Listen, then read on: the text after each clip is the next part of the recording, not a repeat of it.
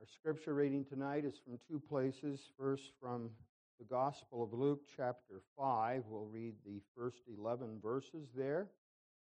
And then if you want to find that place, hold your finger there and also turn to John, chapter twenty-one. We'll read the first fourteen verses of John, chapter twenty-one.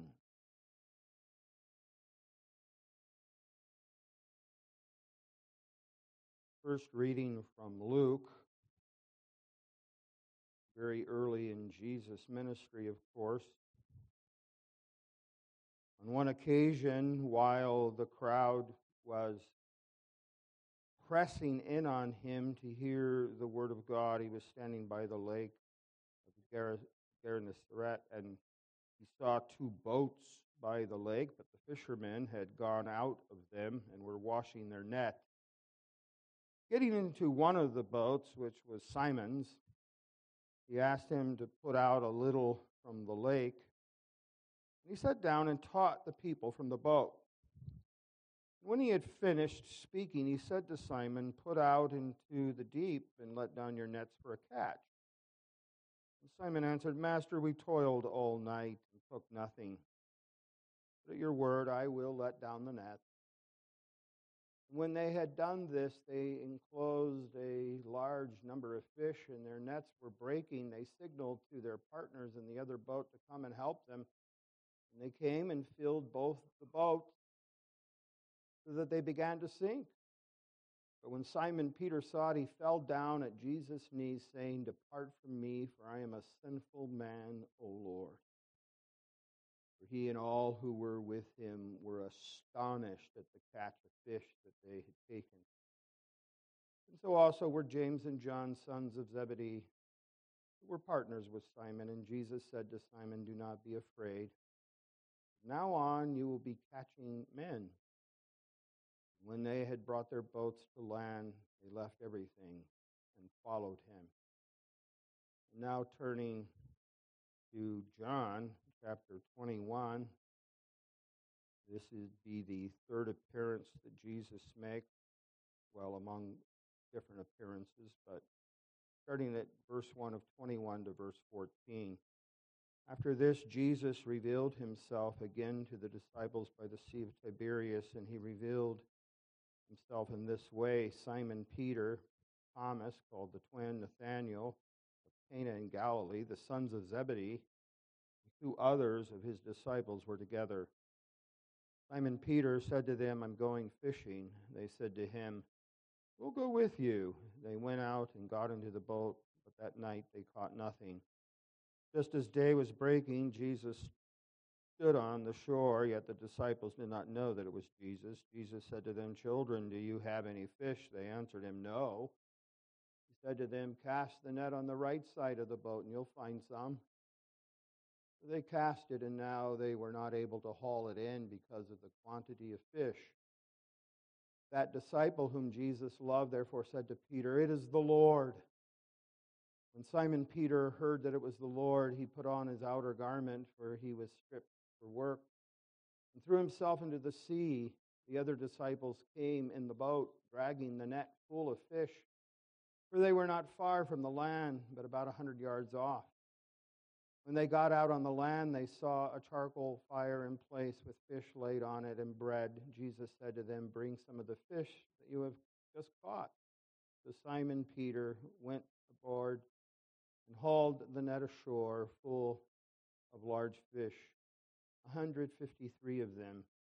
And although there were so many, the net was still not torn. Jesus said to them, "Come and have breakfast." Now none of the disciples dared ask him, "Who are you?" They knew it was the Lord.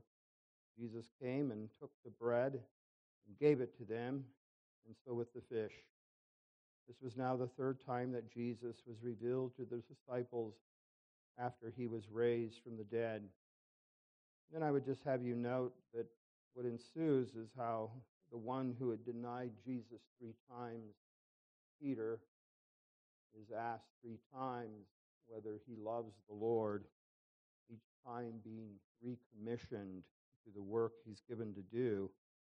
And then the very last part of verse nineteen, after he said this, he said to him, "Follow me." Thus, a reading from God's holy word. Why, congregation? And do you ever wonder why exactly this story? What's the purpose of it? Um, I always get uncomfortable if preachers get too squeamish trying to prove that Jesus really rose from the dead. That has its place, but you don't need to convince me. Okay, um, why I'm here worshiping um, has its place, but we have to keep that in its place. In other words, what Jesus Jesus isn't merely giving us further proof, see, I'm really alive, look, I even eat breakfast with you, I'm really here, I'm not a ghost, looky, looky, I'm really alive, do you get it yet? True enough, but there's a lot more going on here than that. Why this third appearance now? And why there? In fact, Jesus makes a big point about, through the angels and so forth, you tell my disciples I'll see them again in Galilee. Tell them to go to Galilee, and I'm going to make an appearance there. In Ga- Why there? Why that? He's alive. He's made himself known. Thomas has touched his hands, the holes in his hands and his feet. We've all witnessed it. Aren't we good to go? Are they good to go? What were they doing in that room where they were gathered and Thomas had not yet witnessed Jesus? They were gathered there in fear. Jesus is risen, now what? Huddle? Hide? How will it, what will be next? What will we get back to where we were? More miracles, more tramping about the Galilean and Judean countryside, and, and more of the same. Now, now what? Well, Jesus is preparing his church for now what, and it's a now what for us. Celebration of Easter. He's risen. Now what? Church. Every gathered congregation faces this kind of question. Because here we find a kind of recommissioning, a reminder of first commission, that you might be reminded of the Great Commission, that you might learn of that and see what the church is about. So Jesus makes himself known to Mary at the tomb. He appears sometime later, makes himself directly known to Thomas and the others. And now, now up in Galilee, there he makes a third appearance to a collection of his disciples, in a very peculiar way, and that's what we want to look at uh, this evening. I don't exactly remember how I put this, from empty net to full net to a meal of fellowship. You know, they asked for the points, and so I mean, what should I write here? Uh, let's start with empty net.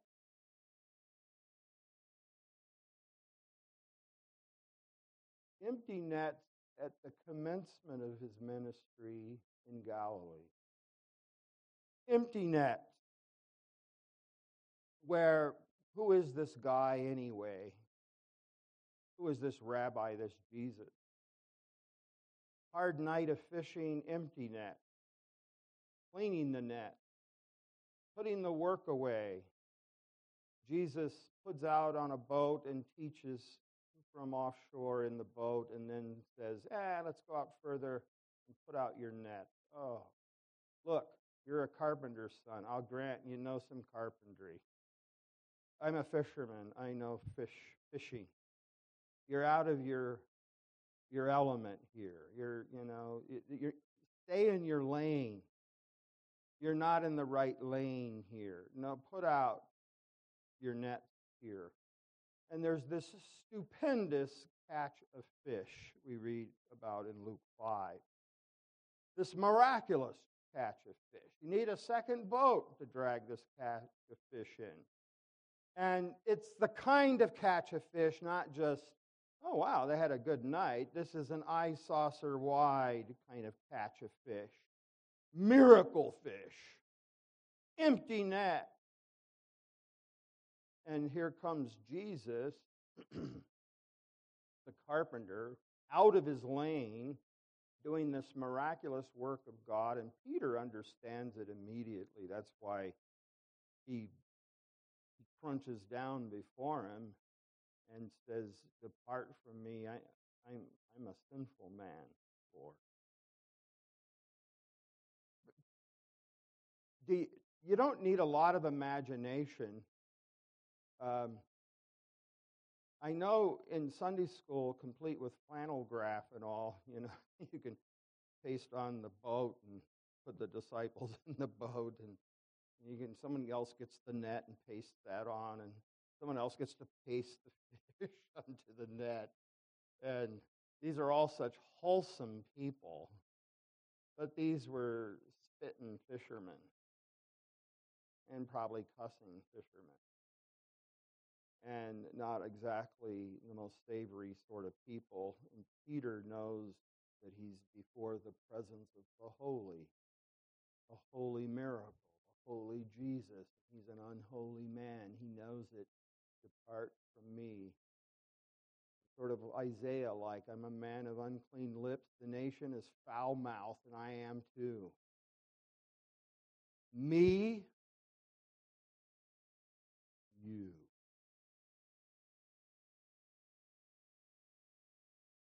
Jesus commissioned, and the other in Luke five. I'm going to make you fishers of men. We're going to go human fishing. You're seeing this impressive catch, which is a testimony about who I am.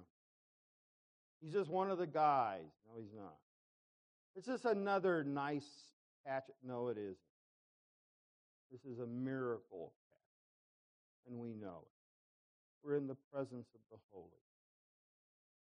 Now, it's from Galilee that became the headquarters from which Jesus with his disciples commenced on their work of healing, of teaching, of bringing a good message to poor, desperate people who had no hope, people under Roman bondage, people who had no advantages, people whose future wasn't exactly hopeful and happy, but bleak and difficult, and people who didn't know all the basic kind of physical cares and blessings we take for granted. People had all kinds of physical ailments, and there was nothing to do about it except someone literally heal and take this pain away. And Jesus did, as he taught. It's also the place by this lake, the Sea of Galilee. It has all sorts of names, Tiberias. It's also a place where there was a lot of hungry people. And he fed three thousand at a time, five thousand at a time, with some fish and some loaves. It's a place of desperation and provision, a place where where, where can we turn? And there's a divine answer. There's help on the way. There's Jesus in our midst. A place of sorrow and sadness and hope, blindness, and I can see, cripple, and I can finally walk and get about and have a life. A place of burdened parents, unburdened, and happiness and hope for a child. A place where ones were literally dead and were brought back from the dead again. This is Jesus' first commission, which testifies to who he is.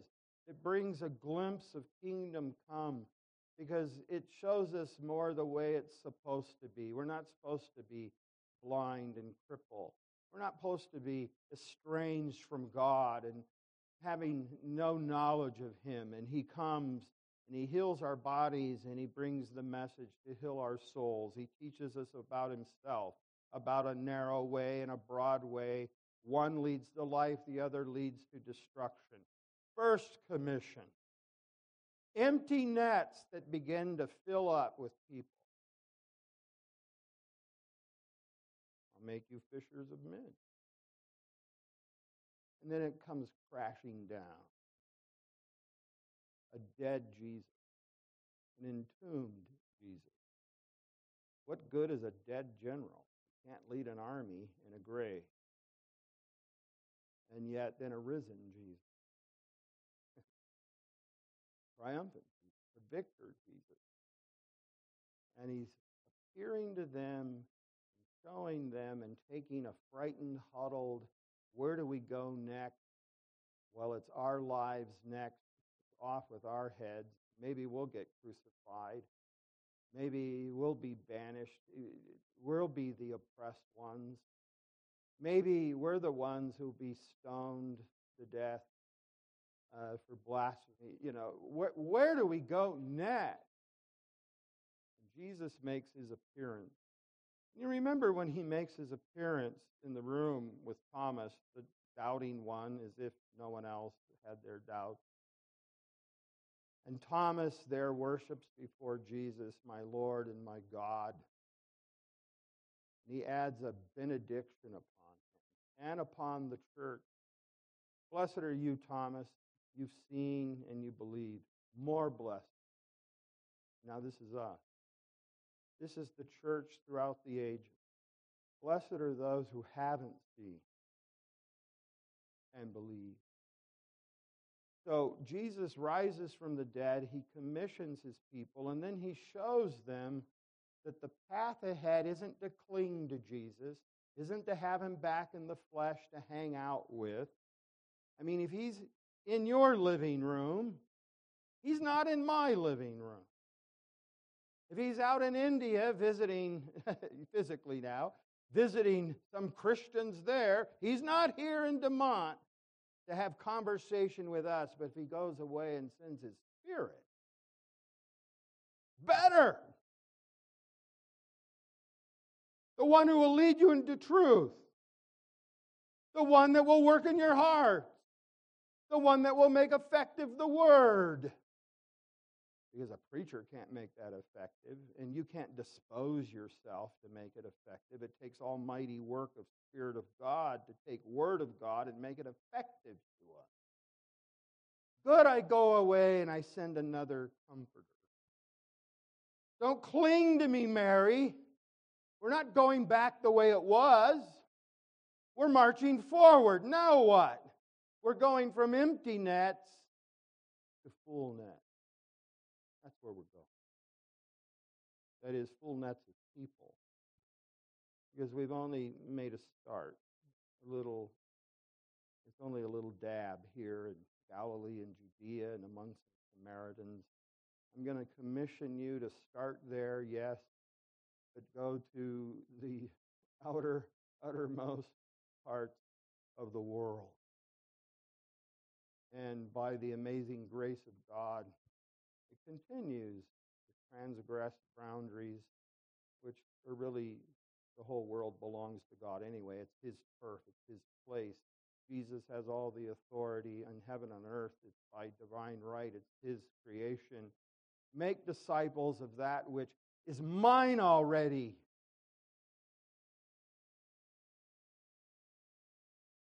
Make the nets full.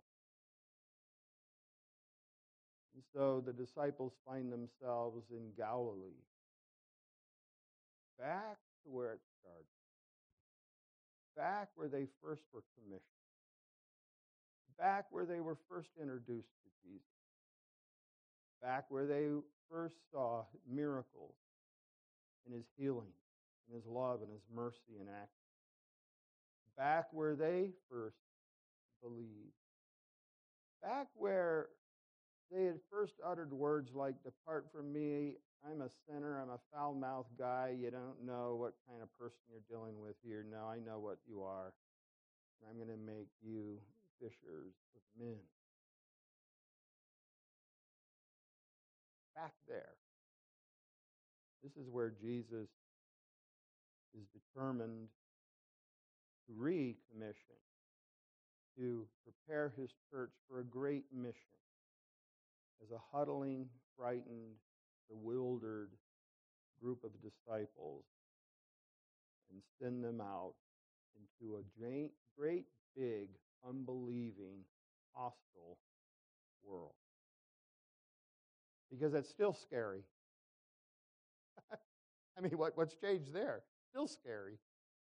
Great, big, unbelieving, hostile world.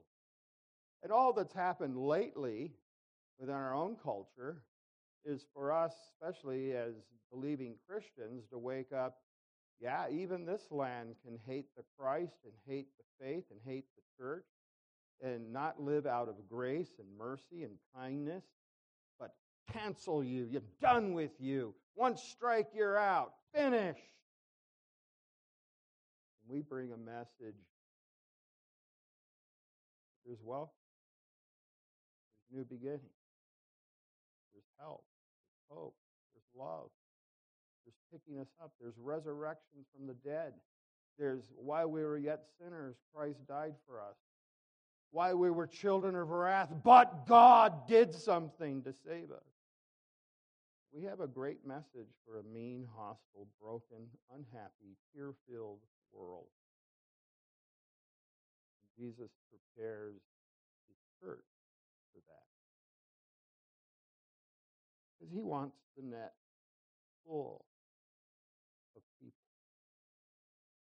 And that's why here now you come to Galilee, and there they'd been out, and they, as day was breaking, they had gone fishing.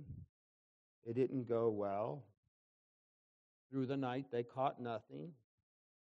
And Jesus was at the shore. They didn't know who he was. Did you get any fish? No. Cast your net on the other side. They do. And now, oh, we've been there before. Ding, ding, ding, ding, ding. Hey, this is reminiscent of something, isn't it? I think so. And they realize with this great quantity of fish that John, the disciple Jesus, loved, is that's how he talk, talks about himself. It's the Lord. And Peter gets his garment and makes a swim for it. And meanwhile, the others, they can't haul the fish into the boat, but they can haul the boat and the net to shore, and they do that. A catch of one hundred fifty-three fish. And there we find Jesus preparing a meal. The last meal they had had with him was the Lord's Supper, what gave us the Lord's Supper, right? A meal, a, a meal of remembrance where they were taught about forgiveness through his blood, through his body broken, through him. And after partaking of him that way, they said, "No, Lord, not you, Lord. I don't know him, Lord." They ran away from that Lord. They canceled that Lord. They denied that Lord. "I'm not with him, Lord." They denied the commission and him. There he is on shore, inviting them to fellowship, to a meal together. He had already said to them, and as he had come into their midst, "Peace on you." Here he is, the Lord we denied. "Peace be on you. Receive the Spirit." They're still sinful men. Are we? He still commissions us, uses his church brokenness and its woundedness and its weakness and its and all of its repeat offending and sins. The way he prepares his church, he's already partly told them, uh, blessed are those who don't see, but hear and believe. Go tell, go preach, go announce. They don't have to see what you see. They only need to hear what you hear and believe. You go under my blessing. You go under my peace. You go under the power of my Spirit. You go under mandate of word. And now here you go forth, recommissioned, fill the net.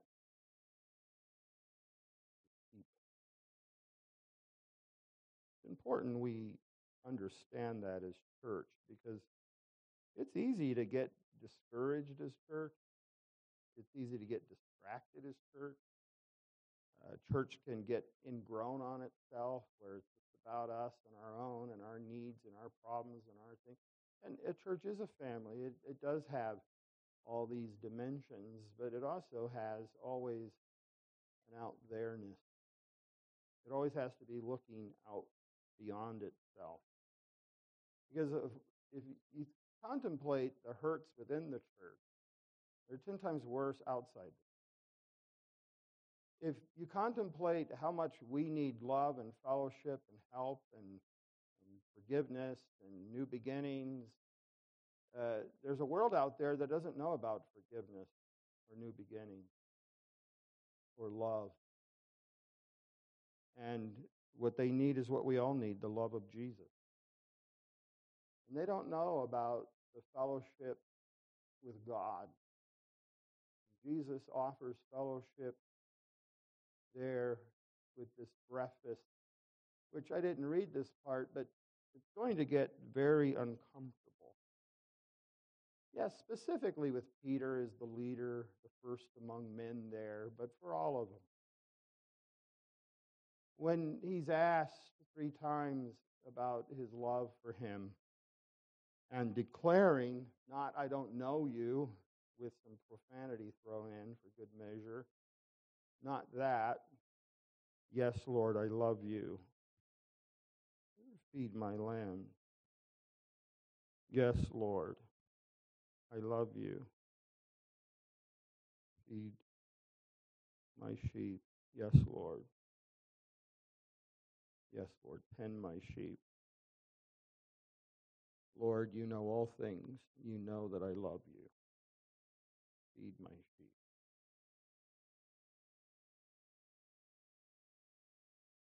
We can all contemplate Peter in his great failure, his great humility, humiliation, his weeping, his shame. But the Lord picks him up and prepares him for the big, great mission. And we all need God to help us live as those who don't want empty nets but full nets, as those who are repeat offenders and need reaffirmation of forgiveness and grace, and pressing us forward. A God who cares for us, because we need a lot of care. We are children after all, right? Children need a lot of care.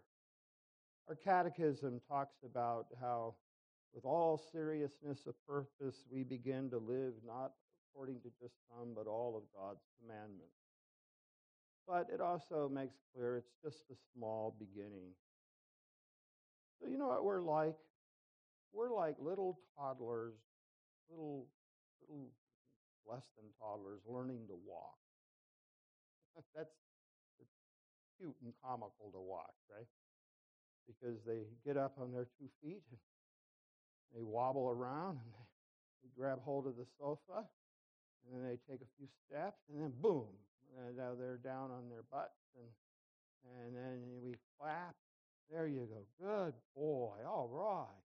And they giggle and laugh, and they get back up, and they and we prod them, and they, you know, really old men and and little kids, they walk the same. There, here they are, and and we and sometimes they fall and they hurt themselves and they cry, and we pick, oh, it's okay. That's us in the Christian world. We're not running sprints. We're not jumping hurdles. We're hanging on weakly. We're little children that need care. We're comical. God loves us. Sends us out there to be His people. In the light of a risen Lord, sends His Spirit and tells us He loves us and empowers us. Now, what else do we need? But that, but Him. And we'll fall down, and we'll fail, and we'll make mistakes, but the Spirit will empower and bless. What happens at the end of Luke five, come, follow me. Join the commission, the mission in phase one. And then what happens in John twenty-one after Peter is reinstated? What does he say to end it? Follow me. What is He saying to us every day of our lives? Follow me. You're a, a, a Christian mom, and you're seeking to, you spend a lot of time with your children, nurturing them, and sometimes it's a blast, and sometimes it's frustrating, but through it all, He's saying, follow me.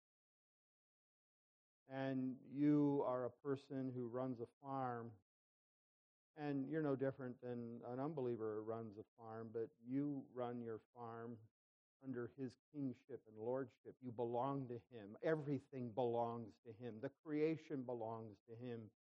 And He calls you to follow Him, not just on Sunday, but in your whole life. You, you give Him your whole heart. And so you treat animals well, and nurture the land well, and provide for others well. And now you can extend this to any kind of vocation that's legitimate. I'm not going to say criminals. You know, well, I do my criminal activities to the Lord. No, not, not that. But any legitimate vocation we offer before His presence. I'm yours. You indwell me with your Spirit. I have union with Christ. I'm not my own. I belong body and soul and life and in death to my faithful Savior. Nothing is without your care and concern. And now I'm called to love my neighbor as myself out of out in the world as belonging to you. And then I have a very specific commission as prophet, priest, and king participating in Christ. To see where there's empty nets, let them be full nets. Because He's called me to follow Him. And I do. It's very encouraging, really, when we look at this, a Jesus who loves us, even in our unlovableness, a Jesus who strengthens us, a Jesus who assures us, Jesus who speaks peace to us, Jesus that shows us the hearing of the word and believing is His work, His blessing, and how blessed that is. Jesus who appears His disciples and recommissions them where it all began. Onward, Christian soldiers from Galilee, Judea, Samaria, the ends of the earth. And now we find ourselves in DeMont, Indiana. It's not the ends of it, but for some people. Here we are under God's blessing. Amen, Lord. Use us, Lord. We follow you, Lord. Help us, Lord. Grant your blessing.